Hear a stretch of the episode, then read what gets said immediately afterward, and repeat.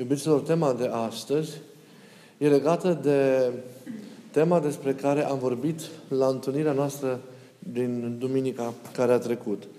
La, la episodul, vorbeam referindu-mă la episodul pe care Iisus, Maria și Iosif l-au trăit în templul de la Ierusalim când Domnul avea 12 ani, când a fost pierdut și găsit abia după trei zile, stând de vorbă cu învățătorii legii.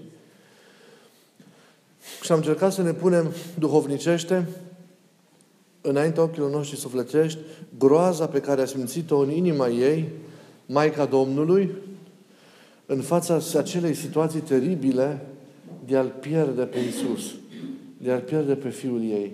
Și am trăit emoții deosebite, gândindu-ne că ea, în momentul respectiv, nu și-a dat seama că acele trei zile de pierdere a micului Iisus au anticipat cumva marea sa pierdere din vinerea Sfintelor Patim, când îl pierde morții pe Fiul Său, și ne-am pus înainte, în același timp, uh, înainte, ne-am pus înainte ochilor noștri sufletești situația aceasta de a, frica de a nu-L pierde pe El datorită păcatului, datorită neverniciilor noastre, în care de foarte multe ori din nefericire trăim. Datorită modului prea, prea lumesc în care concepem și în care trăim, trăim viața noastră. Există acest risc. Există posibilitatea acestei groaze pe care și sufletul nostru o poate trăi atunci când îl pierde pe Hristos. Eu sper ca niciunul dintre noi să nu simtă această groază și să nu simtă nici măcar poate ca experiență pedagogică în decursul, în decursul acestei vieți, vieți în trup, pentru că este cumplit. Dacă știi cine este El, dacă îl cunoști, dacă ai gustat câtuși de puțin din dulceața Lui, din ceea ce este El, e cumplit să te gândești că poți să, să-L pierzi. Și din nefericire îl pierdem de atâtea ori, chiar dacă în parte și pentru puțină vreme, din nefericire ne scapă de atâtea ori printre degete și nu mai realizăm că nu e. Și atunci ne gândim, dar ce am făcut, ce am zis, pentru că El pe care îl simțeam a fost și acum nu mai este.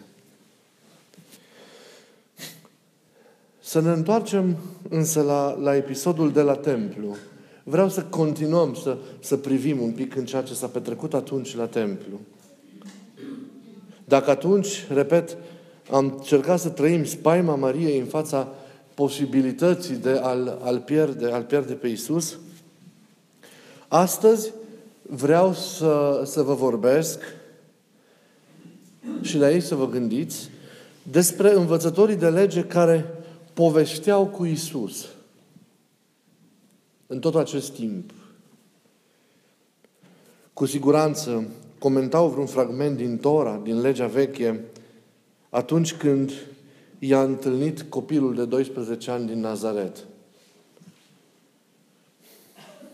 I-a ascultat și le-a pus întrebări. Și ei, la rândul lor, îl întreabă și îl ascultă. Au fost surprinși, impresionați, mișcați, înduioșați de tainicul copilandru, de istețimea lui, de ageritatea minții lui, agerimea minții lui, de familiaritatea sa cu cele sfinte, de cunoașterea adâncă în acestea pe care el o avea, în ciuda vârstei, vârstei tinere. Era un copil, cu siguranță așa l-a perceput, cu o teribilă certitudine a credinței sale. Era un copil de o rară pietate.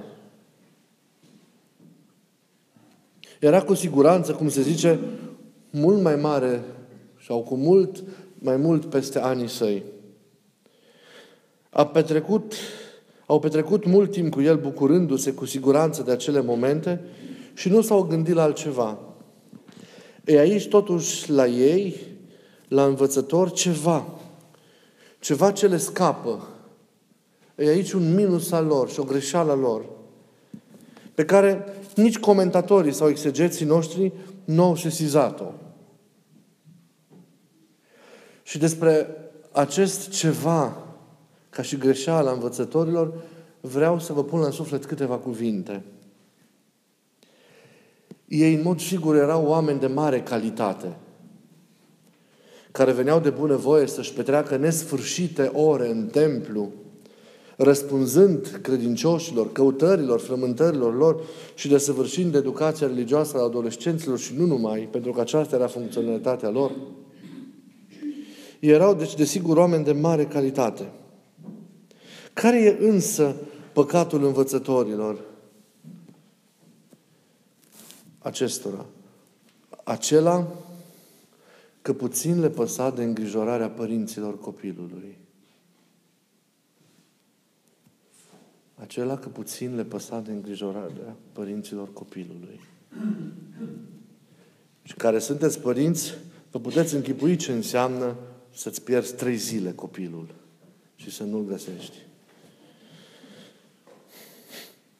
Iisus a rămas în proximitatea lor și aceștia, pasionați în cel mai sincer mod de El, acestora puțin le pasă de Maria și de Iosif, care îl căutau cu disperare. Nu s-au întrebat al cui e, nu și-au zis, sigur cineva căruia îi aparține e disperat pentru el, s-au închis în acea mulțumire de a fi cu el, de a-l avea, de a vorbi cu el în cel mai sincer, cu siguranță și profund mod, de a-l asculta, s-au lăsat răpiți de el și nu și-au mai pus astfel de întrebări. De ce vreau să subliniez aceste lucruri? Pentru că mi se pare adesea că și noi, biserica, fie ca ierarhie, fie ca și comunități creștine înțelegătoare, procedăm la fel, mânați de același sfânt egoism. L-am monopolizat cumva pe Hristos.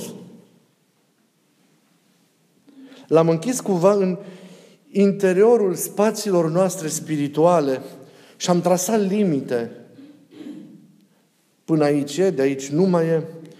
Pe de-o parte, deci, l-am limitat exclusiv în perimetrele eclesiale și el este aici, fără dar și poate, pentru că e biserica care e trupul său, negându-i însă cumva posibilitatea de a ne întâlni și oriunde undeva în afară și pe de altă parte, facem prea puțin pentru a-L oferi cu curaj tuturor oamenilor pentru care El a venit.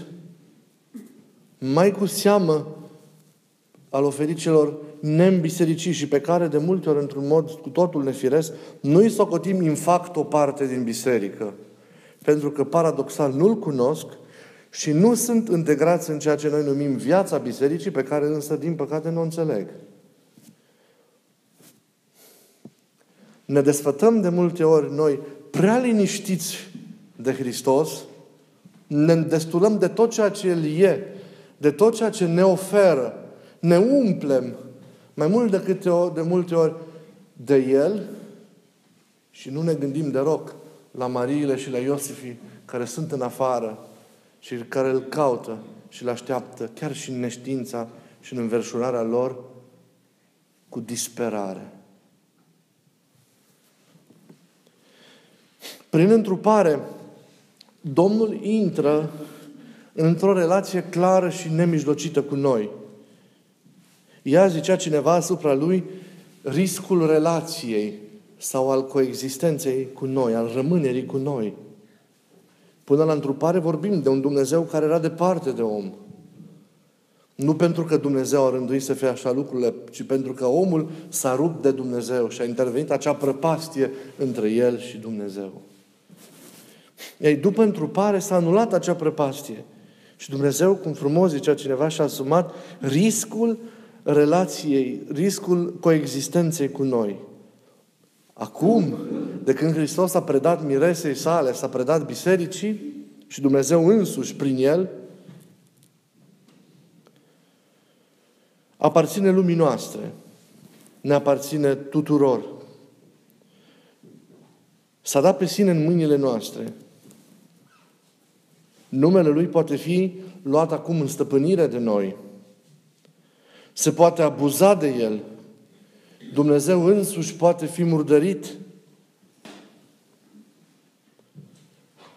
Imaginea Lui poate să fie alterată. Cu cât se dă și se încredințează mai mult în mâinile noastre, cu atât abuzurile noastre îl pot face pe Dumnezeu de nerecunoscut în fața lumii.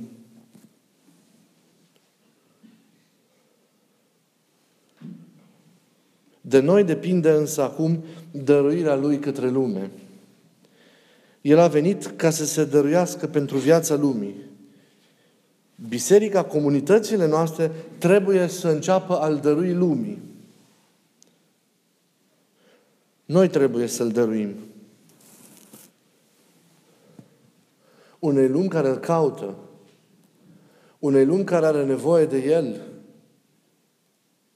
s-a așezat în brațele noastre, în mâinile noastre și așteaptă ca noi, umplându-ne de El, să-L dăruim tuturor oamenilor, celor care nu-L cunosc și stau departe de El. Așteaptă ca să ieșim, să avem curajul de a ieși din spațiile noastre și de a merge să-i căutăm pe ceilalți și să-L oferim tuturor până la margini, să-L oferim tuturor pe Hristos. El asta așteaptă. Ori noi, de foarte multe ori, nici noi nu-L cunoaștem, chiar noi cei care stăm în biserică, nici noi nu ne lăsăm transformați de El și încercăm să dăm lumii un Hristos care la urmă urmei după mintea noastră după cugetul nostru, punem în gura Lui cuvintele noastre, în mintea Lui gândurile noastre, prezentăm un Hristos care, ne, care seamănă felului nostru de a fi din nefericire. De multe ori un Hristos schimonosit și lumea nu-L primește. Și oamenii îl resping și resping și mireasa, resping și în biserica, pentru că nu mai recunosc în slujirea noastră, nu mai recunosc în ceea ce suntem noi în această oferire în acest apostolat, nu mai recunosc pe el așa cum e. Să știți, omul are această capacitate de a-L recunoaște pe Domnul, în ciuda păcatelor. Ca și apostolii în dimineața învierii, dacă El e și îi cheamă pe nume, cum i-a chemat pe apostol, cum a strigat-o pe Magdalena, în dimineața învierii, ei, oamenii îl recunosc. Chiar cei mai păcătoși și desconsiderați oameni să fie ei îl recunosc. Și ei știu în adâncul lor, nici nu-și dau seama. Ei știu cum e Hristos. Și nu îl recunosc, și nu-l asumă, și nu pot să, să primească ceea ce noi de multe ori în această slujire strâmbă, să zicem așa, oferim, oferim lumii. Și lumea riscă să-l piardă datorită nevreniciei slujirii noastre. Și există atunci și varianta a doua, în care trăim autentic în Hristos, ne lăsăm transformați de El, ne îndulcim de El continuu, primim tot ceea ce ne dă, ca și învățătorii din templu. Dar nu ieșim afară să-L dăm. Și nu ne pasă de ceilalți care îl caută flămânzi și îl așteaptă și îl doresc. Îl închidem aici, fără să ne dăm seama, cumva l-am monopolizat, e al nostru. Și mai ieșim de multe ori și afară și mai privim sfidător și la ceilalți, na, eu, eu sunt altceva. Astea sunt variantele. Variantele noastre, de multe ori.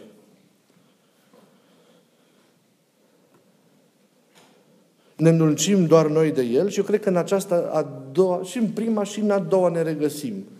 Dar eu am pretenția că noi îl cunoaștem în adevăr. Și eu cred în ce vă spun și ce vă învăț. Și se vede și feedback-ul vostru și îl știți. Cred că mult ne încadrăm în categoria a doua, fără ca să o excludem și pe prima. Ne îndulcim doar noi de El de multe ori în liturghie, de predici frumoase, de cateheze, de proiecte spirituale, de cursuri. Și e normal să fie așa. Și niciodată nu o să oprim astea. Niciodată. Pentru că dacă tu nu te hrănești continuu, nu o să poți să-L dăruiești pe Hristos continuu oamenilor. Dar uităm, asta e problema. Prea adesea că afară e o mulțime flămândă care îl caută chiar și în înverșunarea sau ignoranța ei.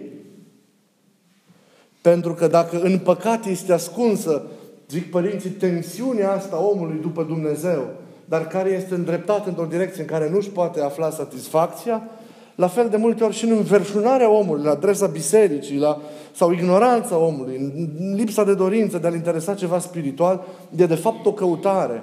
În toată revolta lui, în toată ostentația lumii, să știți, e o nevoie de Hristos care corespunde unui dor pe care nici măcar oamenii nu sunt în stare să și-l definească pentru, pentru ei.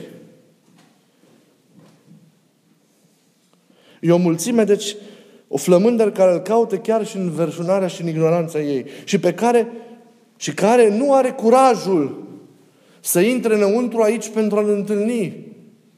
Unii nu doresc. Dar tot o căutare e și în, și în opoziția asta mai fermă a lor. Și normal să fie așa. Să avem curajul acela de a ieși. Pentru că Hristos este păstorul care caută, care iasă, cum ziceam, din staul, care merge până la periferiile existenței pentru a recupera chiar și pe ultimul om. Lumea, chiar în nepriceperea ei spirituală, un astfel de Hristos, o astfel de biserică mireasă a Lui așteaptă. Nu închisă în autosuficiență, în autoreferențialitate, în mulțumire de sine egoistă, blocată în frică și în spaime de tot felul și complexată. Nu de o astfel de biserică are nevoie lumea astăzi, ci o biserică asemănătoare Domnului ei, fidelă credinței în El, plină de viața Lui, unită cu El și curajoasă în a ieși afară și a mărturisi dragostea Lui, pentru ca oamenii să-L cunoască și să se mântuiască, pentru că acesta e scopul vieții. O biserică curajoasă care în orice condiții sociale, istorice sau culturale este capabilă să evangelizeze, este capabilă să deschidă pentru om, pentru orice om, orizontul veșniciei. Nu o biserică care să-L ține pe Hristos într-un prizonierat, cu cea mai mare, frumoasă și bună intenție. Hristos a venit pentru Israel, în primul rând pentru Israel, dar a venit și pentru neamuri. Noi nu trebuie să fim doar un Petru și un Iacob care să-L dorim să-L ținem doar pentru Biserica Ierusalimului și pentru Biserica din Țara Sfântă, ci trebuie să avem și curajul și nebunia lui Pavel de a crede că El a venit pentru toate neamurile care sunt afară și pentru toți oamenii și pentru toți opozanții Lui și pentru toți care nu cred și pentru toți cei care tăcesc în, în tot felul de păcate și în alte zone unde n-ar trebui să fie. Pentru fiecare om El a venit și lucrarea și misiunea bisericii trebuie să se mute un pic din interior în afară. Sau hrănindu-se cu ceea ce se întâmplă și să se vârșește în interior, însă se îndrepte înspre afară. Pentru a căuta. Biserica azi nu mai caută. Biserica așteaptă să vină. Biserica propune niște proiecte, dar nu se duce să-l caute pe om, să-l ia de mână. Noi propunem, avem varianta, aduceți-vă copiii, Aduceți-vă pe nu știu cine, dar nu se duce ea să-i caute pe copii în școlile lor, acolo unde ei trăiesc. Și așa mai departe.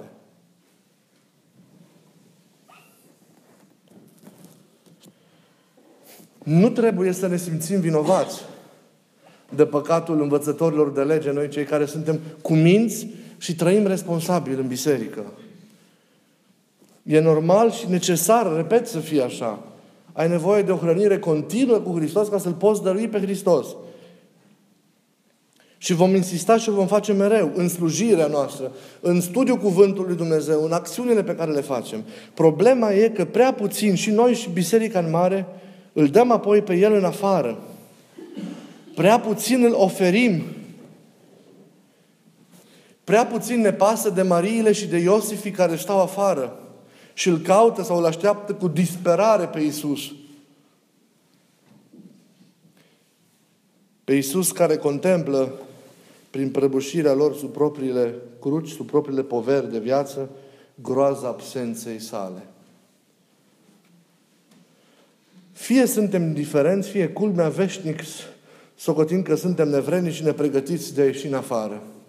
Asta zicem. Sau nu avem curaj, să ne e frică. Aceasta e problema noastră. Ei, ce facem cu misiunea în afară?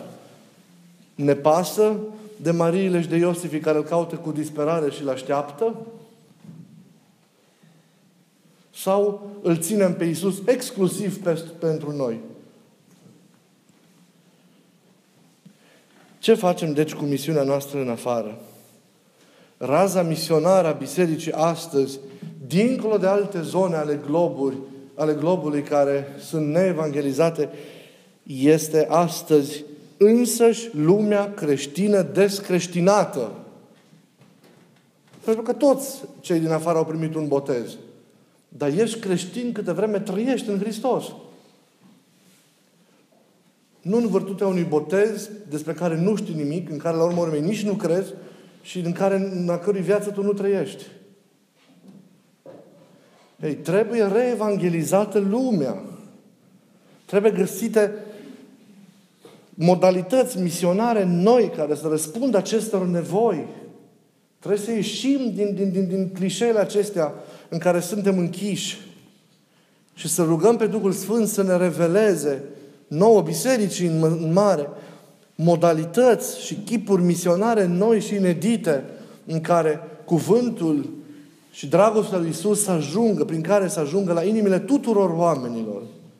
Și până să avem astfel de strategii, fiecare, acum în orice comunitate, își concepe misiunea într-o formă sau alta, până să găsim astfel de strategii și la nivel mai mare, eu vă îndemn din inimă, pe voi, pe toți, care sunteți astăzi aici, pe voi, pe toți, să aveți acest curaj ca hrănindu-vă și stând mereu în biserică și hrănindu-vă din el, să aveți curajul de a ieși și de a-L duce pe Isus, așa cum poate n-ați făcut-o până acum, acolo unde trăiți, acolo unde munciți, acolo unde vă osteniți, acolo unde cădeți, acolo unde suferiți, acolo unde vă duceți lupta în fiecare zi. Nu vă cer să mergeți în zone străine ca alți misionari, de, și de aceștia e mare nevoie, dar vă cer să fiți misionari acolo unde, unde trăiți. În primul rând prin exemplul vostru, dar și prin curajul cuvântului.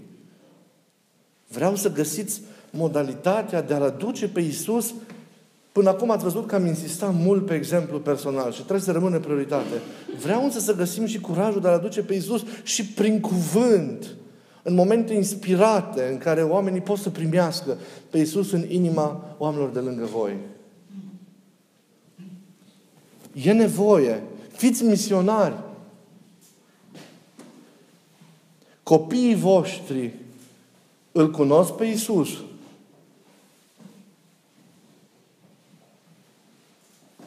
Copiii voștri îl cunosc pe Iisus? Închideți ochii și răspundeți-vă fiecare în inimă.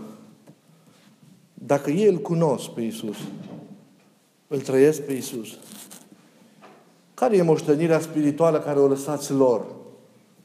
Sunt convins că le-ați dat de toate din punct de vedere omenesc. Dar ce e esențial pentru acum și viața veșnică pe El, l-ați dat lor. Ca mamă, ca tată, ca soră, ca frate, ca soț, ca soție. Sau i-ați scăpat din degete? Vă întreb eu acum, ca să nu vă întreabă el mai târziu. Hei, prietenilor voștri, apropiaților voștri, oamenilor, repet, între care munciți, trăiți, le-a spus vreodată, bă, într-un moment de liniște, în care poate să... Deci nu, nu cer o misiune din aia obraznică, știți, cu Biblia sub braț la colțul străzii. Dar ați avut curajul să discutați despre viață, despre credință, despre Isus, despre biserică. Și să duceți această mărturie curajoasă în fața oamenilor. Chiar cu riscul ca ei să, să nu vă ia în seamă sau să râdă de voi. Deși la un moment dat nu o să o facă. În adâncul sufletul lor nu o fac. E nevoie E nevoie. Biserica poate supraviețui și ca turmă mică. Și Mântuitorul ne încredințează de acest lucru. Dar oamenii se pierd. Cât suferă Isus pentru fiecare om din lumea asta care se pierde, La urmă urmei, lumea întreagă ne zice cuvântul său că nu valorează cât sufletul, sufletul unui om care se pierde. Nu ne doare suferința lui Isus.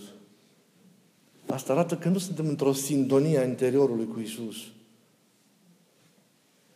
Pentru că dacă am trăit în unitate cu El desăvârșită, ne-ar bucura bucuriile Lui și ne-ar durea durerile Lui.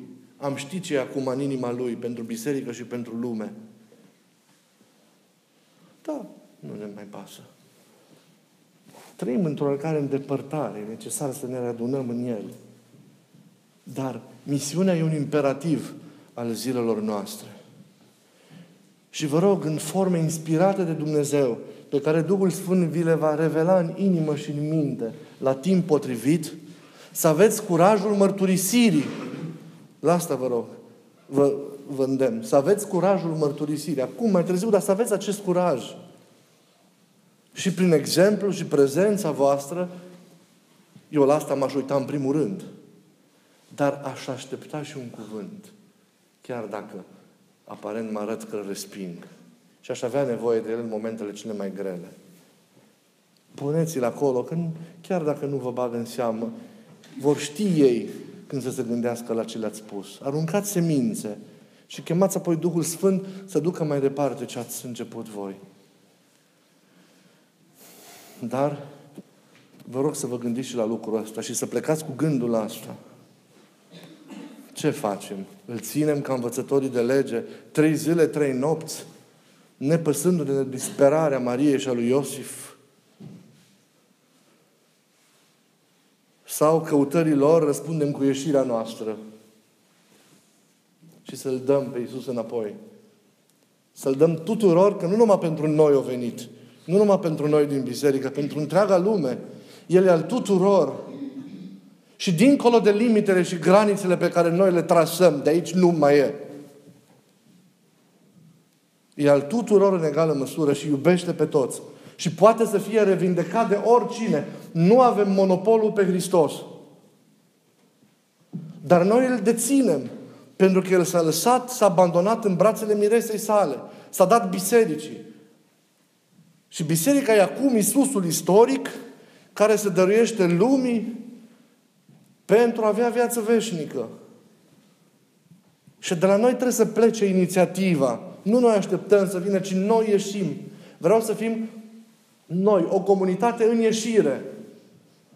O comunitate care nu stă închisă între ziduri și se hrănește în mod exclusiv, chiar dacă un exclusivism care nu e rău, e bun, dar totuși e limitat. Și care are și curajul să iasă. După cum are bucuria și dulceața și plinătatea, șansa aceasta întâlnirii cu El, trebuie să aibă în egală măsură și forța acestei ieșiri la timp bine rânduit și cu înțelepciune uh, în, în afară. Să aveți curajul acestei mărturii a lui Hristos pe care trebuie să o dați. Prin exemplu în fiecare zi și prin cuvinte și vorbe înțelepte spuse așa la momente în care sunt convins că Duhul Sfânt vă va, vă va șopti, vă va încredința în, uh, în, în, în inimă. E necesar. E necesar și vă rog să vă gândiți mult la lucrurile, la lucrurile acestea. De multe ori, atât de bine ne închidem noi în toate și le facem pe toate frumoase și slujbe și cuvântări și proiecte și activități și cursuri.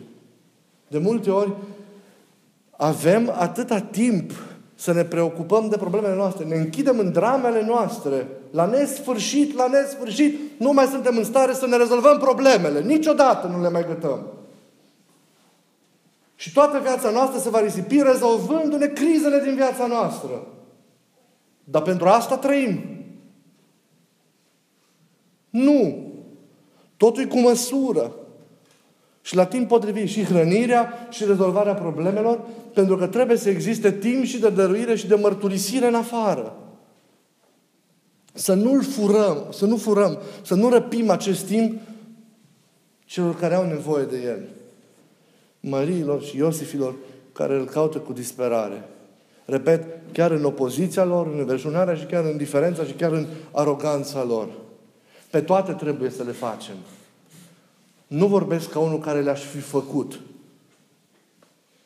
Vreau să le fac, vreau și eu să mă corectez. Vreau și eu să, să, să am grijă la toate, să fiu prezent, să fiu...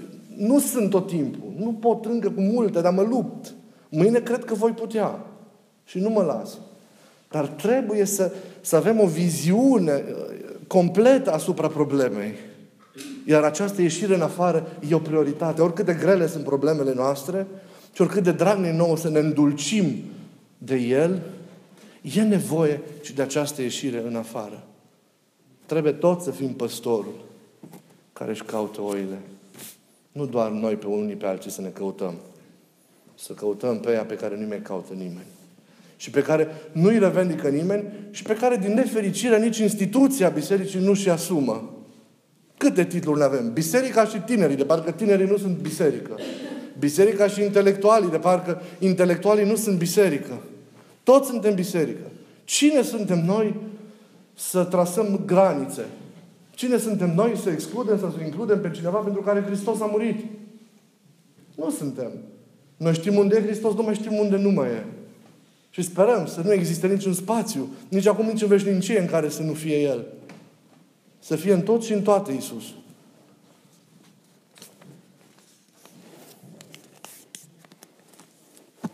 Să fim îngrijorați și să nu-L pierdem, ca Maria și ca Iosif, și în același timp să fim îngrijorați ca și lumea să nu-L piardă din afară. Nimeni să nu-L piardă. Și să-L găsească ca să-și împlinească cu adevărat viața. Amin.